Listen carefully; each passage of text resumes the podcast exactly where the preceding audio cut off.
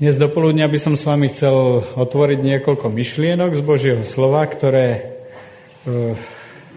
sa dotkli mňa a ja si to riešim vo svojej hlave. A ak niečo z toho, čo ja si riešim vo svojej hlave, bude užitočné pre vás, tak budem za to vďačný Pánu Bohu. E, chcel by som takú tému otvoriť a to je téma toho, čo je v našom srdci. Naše myšlienky. Chceli by ste vidieť myšlienky? To je taká otázka. Chceli by ste vidieť, čo si druhí myslia? Nie. Niekedy, hej? Dobre, takže kto by chcel celkom jasne vidieť, čo si druhí momentálne myslia? Čo? Niektorí kývete, že, že nie, niektorí, že hej. Dobre, takáto otázka. Boli by ste tým povzbudení, keby ste to videli? Alebo boli by ste s tým sklamaní, keby ste to videli? Aj, aj? No, ťažké ja dneska otázky vám budem dávať. Dobre, to sa bavíme, že druhých, druhým vidieť do hlavy. E, ťažšia otázka bude asi taká, kto z vás by bol ochotný dovoliť, aby ostatní videli, čo si on myslí? Ruku hore. Kto by ste boli ochotní povedať, tak teraz nech všetci vidia, čo ja si myslím. Ale len tieto tri minúty, potom už to vypneme. Ťažká otázka, že? Dobre, a zase, posilnilo by to naše vzťahy, alebo skôr pobúralo? Po B? B je správne. Záleží, aké máte skúsenosti, že?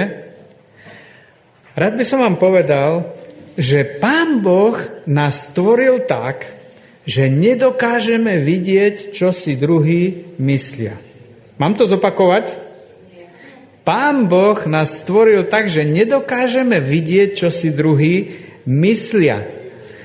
A Pán Boh do našej mysle vložil takú určitú ochranu a ono sa to dá aj využiť, aj zneužiť, takže aj dobré, aj zlé myšlienky dokážeme skrývať pred druhými. Samozrejme je v tom výnimka, že to najlepšie skrývate pred cudzími a najťažšie skrývate pred svojimi, že? Pretože asi máte tiež tú skúsenosť, že ja len sa pozriem a moja, myš- moja manželka hneď vie, že čo idem urobiť. Prečo? No lebo už dlho so mnou žije v spoločnej domácnosti, že? Menej sa nám to darí pred najbližšími a najskôr vás odhalia deti, ktoré vám celkom úprimne povedia, čo si myslíte a budete prekvapení.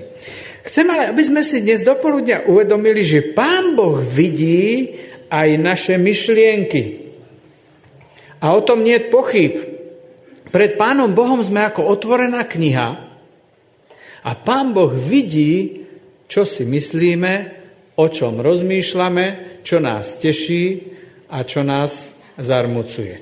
V prvej knihe Samuelovej, ak máte Bibliu, otvorte si, v šestnástej kapitole, to je príležitosť, keď mal byť vyvolený izraelský král, a asi aj viete, ktorý, ktorého sa to týkalo? No, to bolo pri voľbe Dávida, a tam tých synov bolo viacero, a Pán Boh tam povedal významný výrok. Ja nehľadím na to, na čo hľadí človek, pretože človek hľadí na to, čo je pred očami, ale Hospodin hľadí na srdce. Viete, a v tomto je základný rozdiel medzi nami a Pánom Bohom. My pozeráme len na to, čo je pred očami. A preto to, čo je pred očami, maľujeme veľmi pekne. Ale Hospodin hľadí na srdce. A dokonca u Matúša v šiestej kapitole v štvrtom verši je napísané, že Boh vidí v skrytosti, týka sa to modlitby, a odplatí zjavne. Keď Pán Ježiš chodil po tejto zemi, máme v evanjeliách niekoľkokrát zaznamenané, že Ježiš videl, čo je v srdciach ľudí. To je veľmi zaujímavá myšlienka. Nikto z ľudí to nevidel, ale Ježiš, keď chodil po tejto zemi, videl, čo je v srdciach ľudí. A teraz moja otázka, bol z toho šťastnejší alebo nešťastnejší? Čo si myslíte? Čo? Asi skôr nešťastnejší ako šťastnejší, že? Ja mám tiež ten pocit, keď si všímam tie príbehy, kde je napísané, že Ježiš a Ježiš videl, čo je v srdci. Myslím si, že z toho Ježiš mal určité bremeno. Pretože e, rozoznával tie neúprimnosti a tú pretvárku. Chcel by vám ukázať dve skupiny príbehov. Jedna skupina príbehov sú príbehy, keď Ježiš videl v srdciach ľudí dobro, ale to bolo u ľudí, ktorí v podstate boli zlí. To je zaujímavá kategória. Ľudia navonok zlí, ktorí robili zlé veci, hriešné veci, všetci ostatní, ktorí im nevideli do srdca, povedali, to je zlý človek. A Ježiš videl dobro. Ježiš dokázal vidieť dobro aj v srdciach takých ľudí, ktorých ostatní odpísali podľa ich skutkov. A tak moja otázka s tým spojená je, či by ste verili, že človek, ktorý robí zlé veci, môže mať úprimné srdce? Verili by ste takej veci? Aj veríme? Ďaká Pánu Bohu za tú výnimku, že tomu občas aj veríme. Ježiš je zaujímavé, že vidí v srdciach zlých ľudí úprimné srdce. Máte nejaký príklad z Biblie? Napadá vás niečo z Ježišovho života?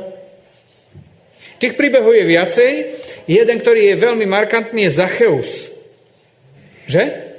Takže čo videli ľudia?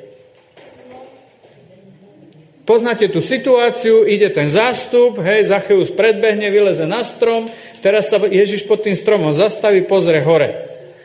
Keď sa Ježiš zastavil a pozrel hore, všetci sa zastavili, pozreli hore, čo videli ľudia? Čo videli? No, to, že deti lozia po stromoch je celkom ako bežná vec, hej, ale že starí ľudia lozia po stromoch, to je minimálne smiešne, to je, ak nie trápne. Hej?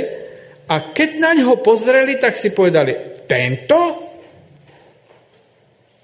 A Zacheus bol vlastne prototyp človeka zlého v tej spoločnosti, pretože on užerničil, čiže okrádal ľudí o peniaze, celkom otvorene to robil. Okrem toho bol zradca, pretože tie peniaze kradol a dával Rimanom. A nie len kradol, ale vyberal dane pre Rimanov. A ľudia nenávideli Rimanov, takže tých, ktorí s Rimanmi spolupracovali, považovali za zradcov a za vydieračov. Neviem, či viete, ako fungoval daňový systém vtedy? Mám vám to povedať? Viete, ako to fungovalo?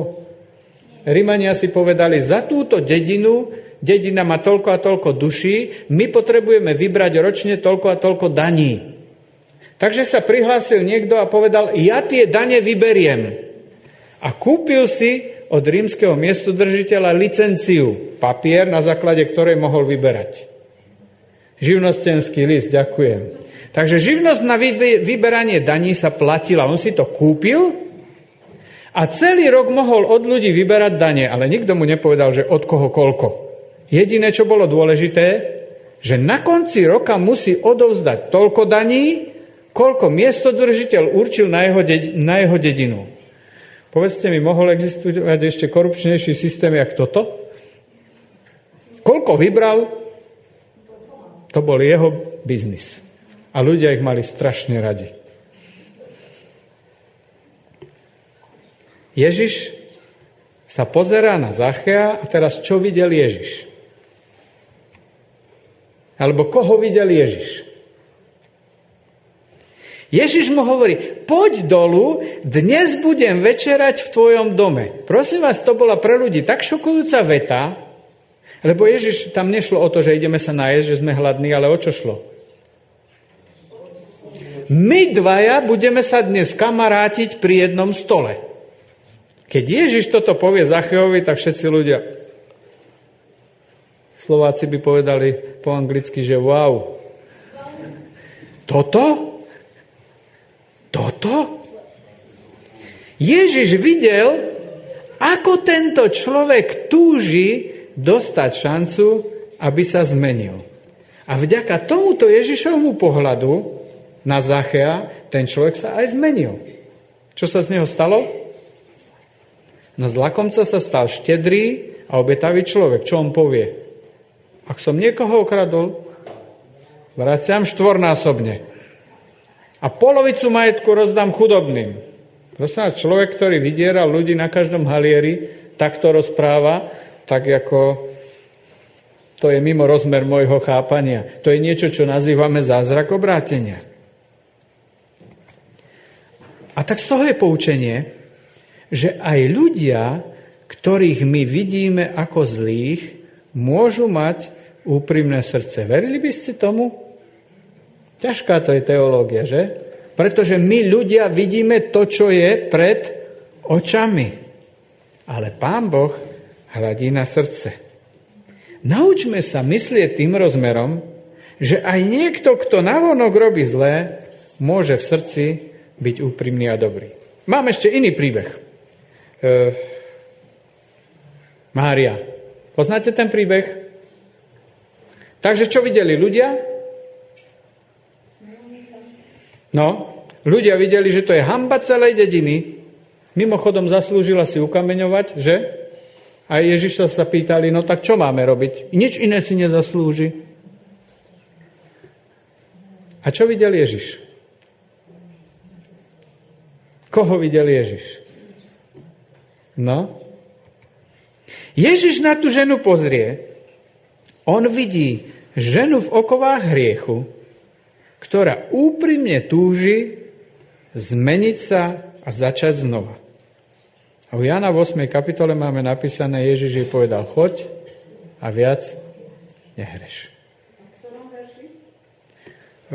No, tak môžeme aj ten verš nájsť, takže to máme ôsma kapitola.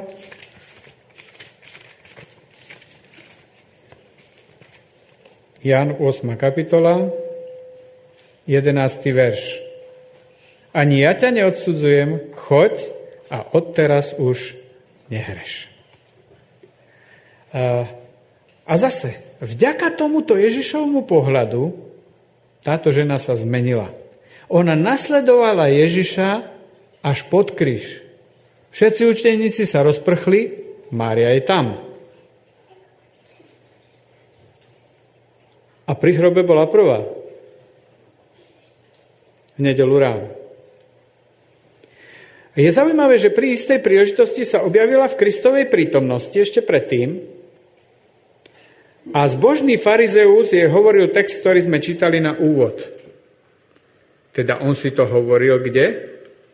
V srdci.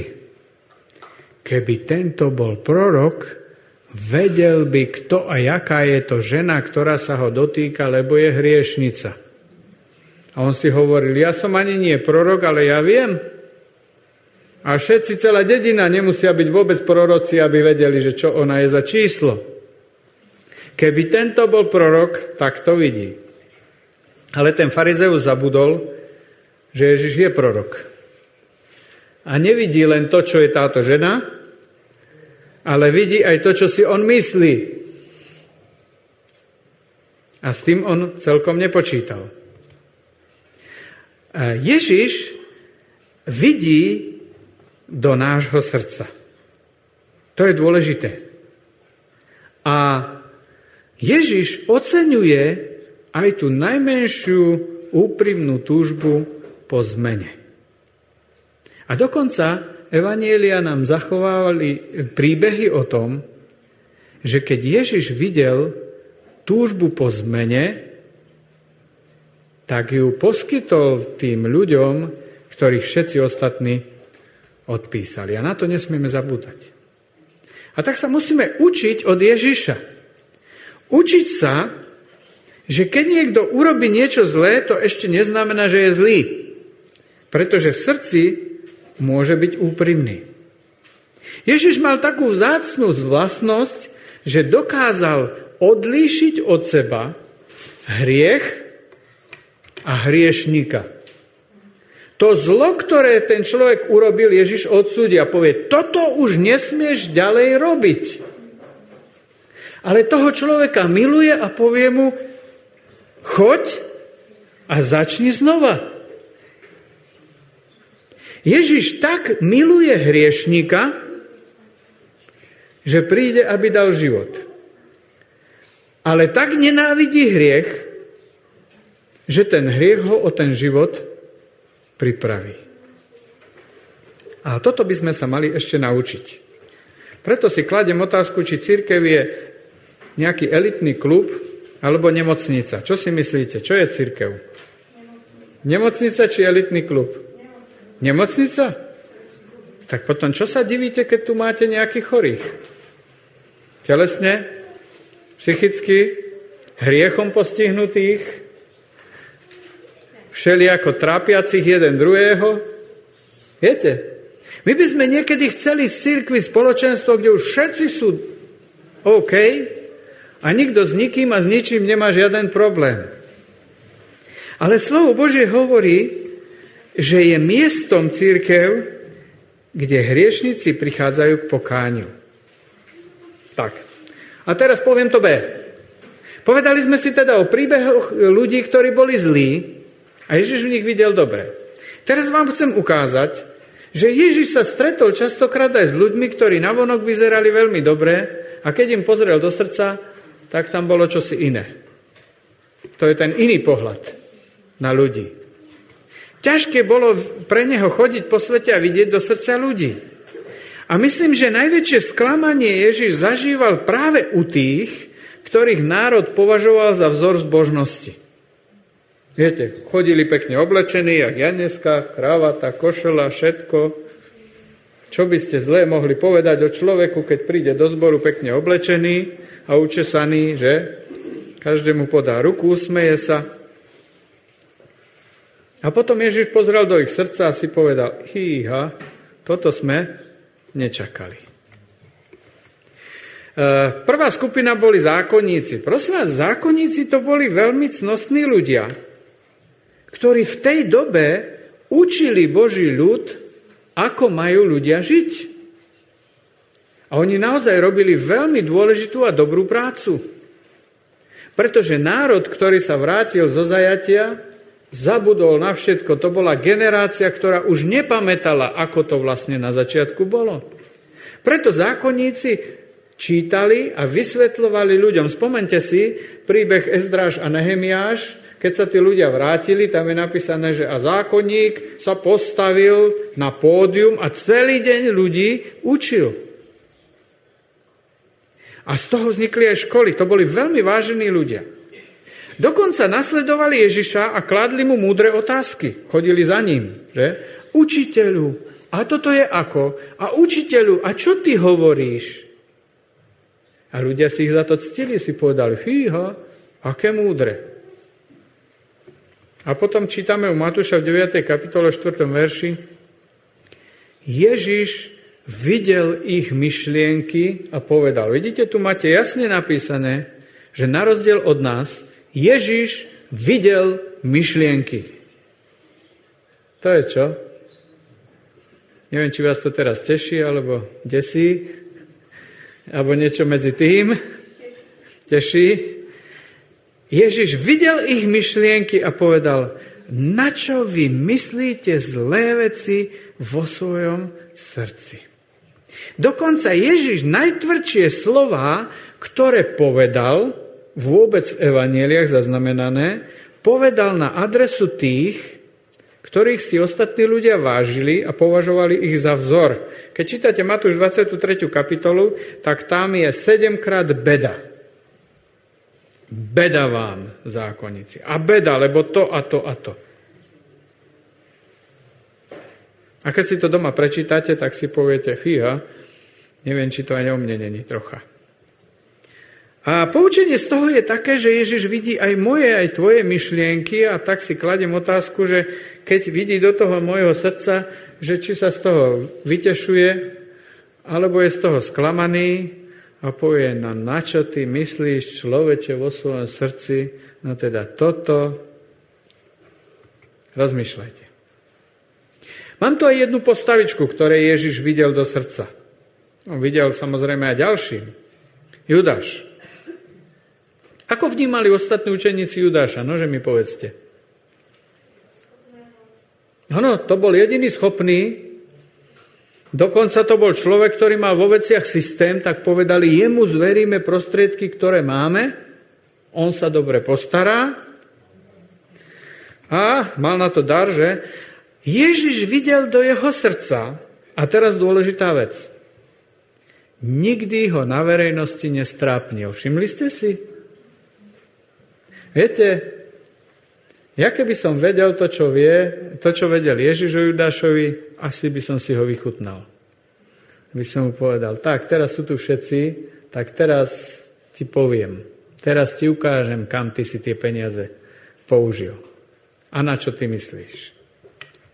Ježiš u Jána v trinástej kapitole, dvadsiatom prvom verši povie, jeden z vás ma zradí. A otázka je, ako dlho to dopredu Ježiš vedel. Je zaujímavé, že u Matúša desiatej kapitole štvrtej, štvrtom verši je, je zoznam učeníkov dvanástich. Všetci sú tam popísaní, o niktorom nie je napísané nič, len o jednom poznámočka. Vyvolil si aj Judáša, ktorý ho zradil. Uh, treba ale vedieť, že ten text nebol písaný, uh, jak to poviem, zapisovaný vtedy, ak sa to dialo za pochodu, ale to bolo písané neskôr. Potom, čo už Judáš zradil, tak boli písané evanielia až po Kristovom skriesení, nejaké desaťročia. Takže vtedy už všetci vedeli, že Judáš zradil. Ale tá zmienka tuná je zaujímavá tým, že Matúš, keď to zapisoval, tak tam tú poznámku zapísal. A ja si myslím, s, taký, s takou myšlienkou, ako je to možné, že Ježiš si ho vybral a on ho zradil. Takže prečo si Ježiš vybral človeka, ktorý ho potom zradil? Tak som sa sám seba pýtal, či ja by som si zobral za kolegu niekoho, o kom viem, že ma okradne alebo podvedie. Zamestnali by ste si do firmy účtovníčku, o ktorej by ste vedeli, že bude potroche z firmy vynášať, alebo hej. Mali by ste priateľstvo s kamarátom, ktorým by ste vedeli, že vás oklame, alebo či by ste si za ženu zobrali, alebo za muža, proste partnera, o ktorom by ste vedeli, že vás podvedie, opustí. Dokázali by sme to?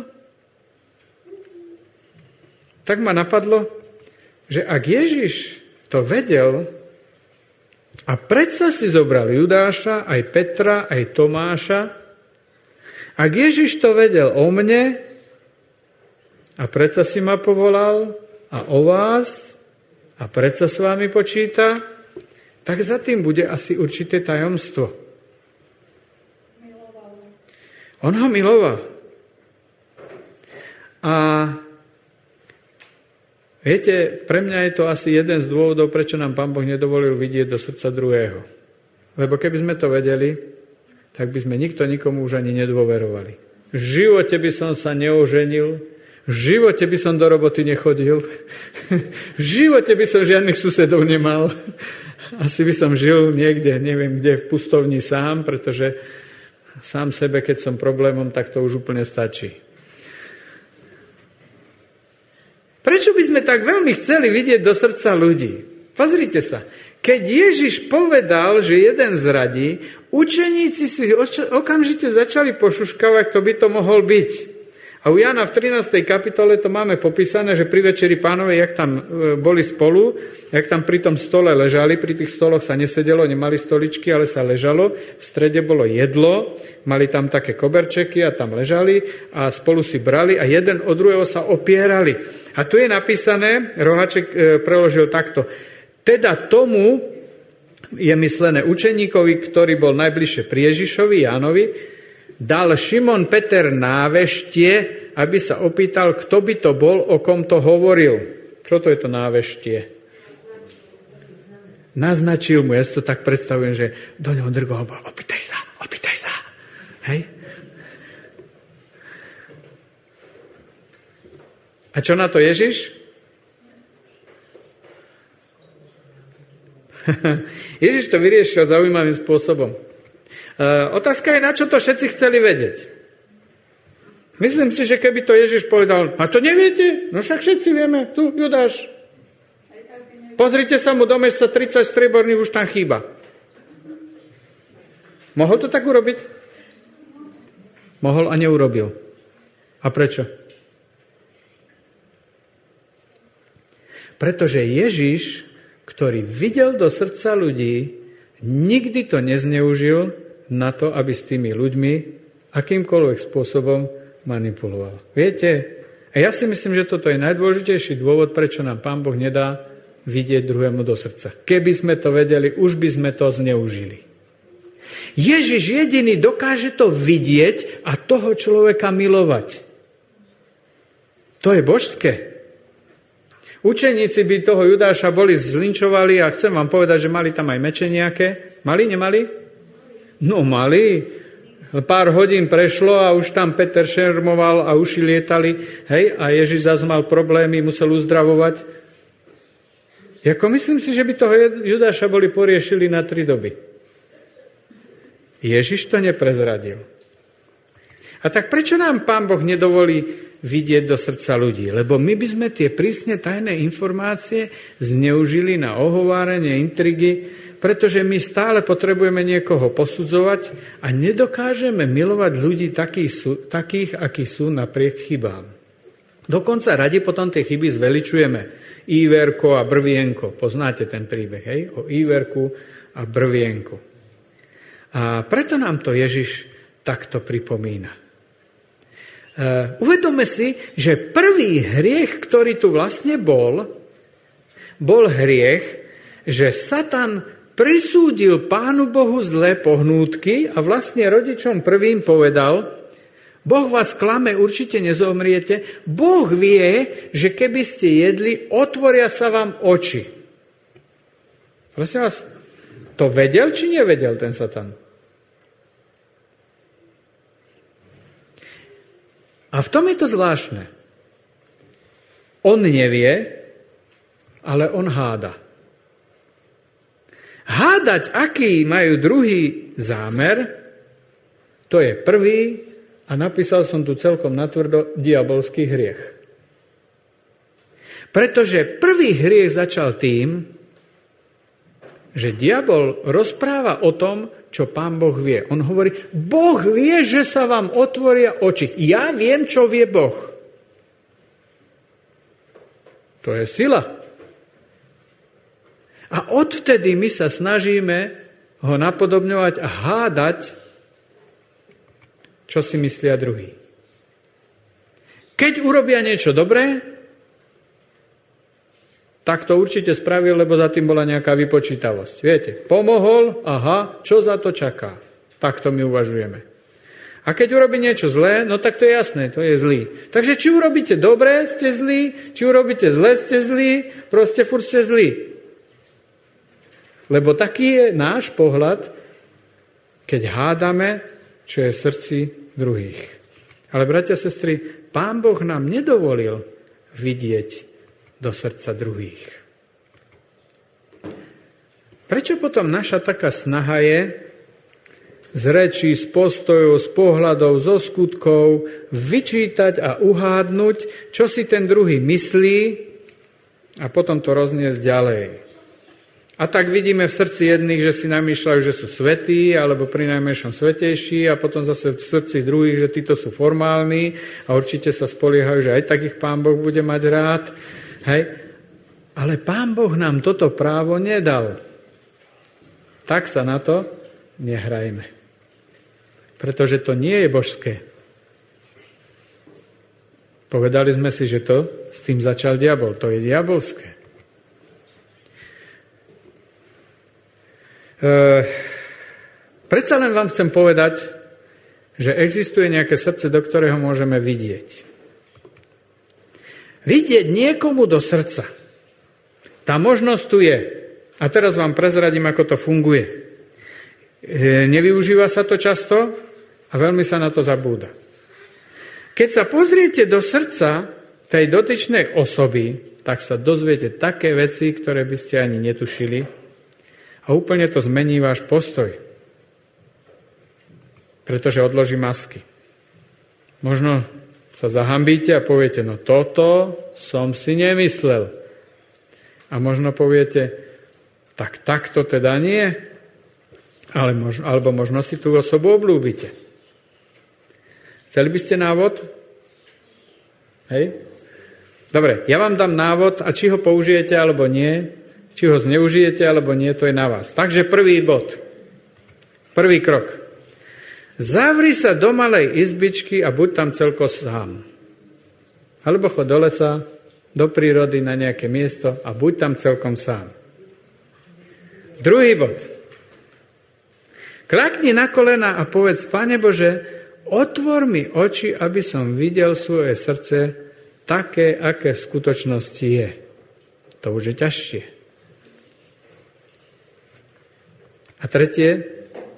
Daj mi odvahu čestne si odpovedať na tieto otázky. A teraz vám dám tieto otázky.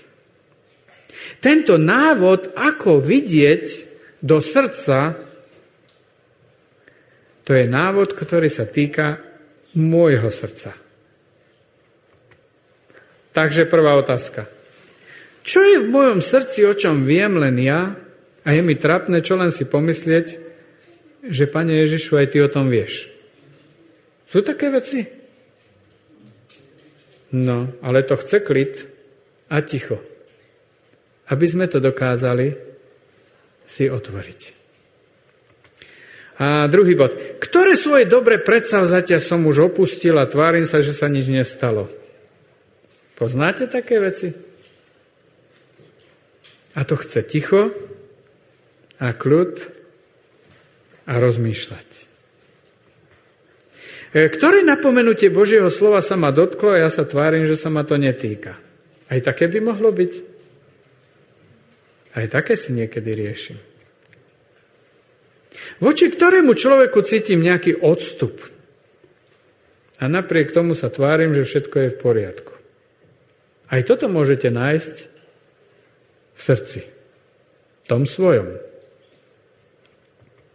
A potom ešte otázka, čo môžem vo vzťahu voči svojim najbližším zmeniť a zmeniť už dnes?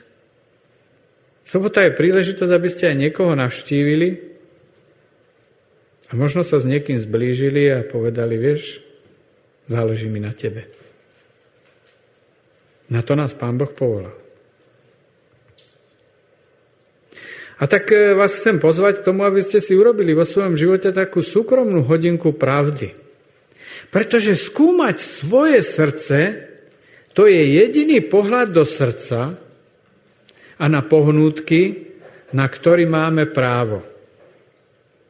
A dokonca je to naša kresťanská povinnosť. Beriete to?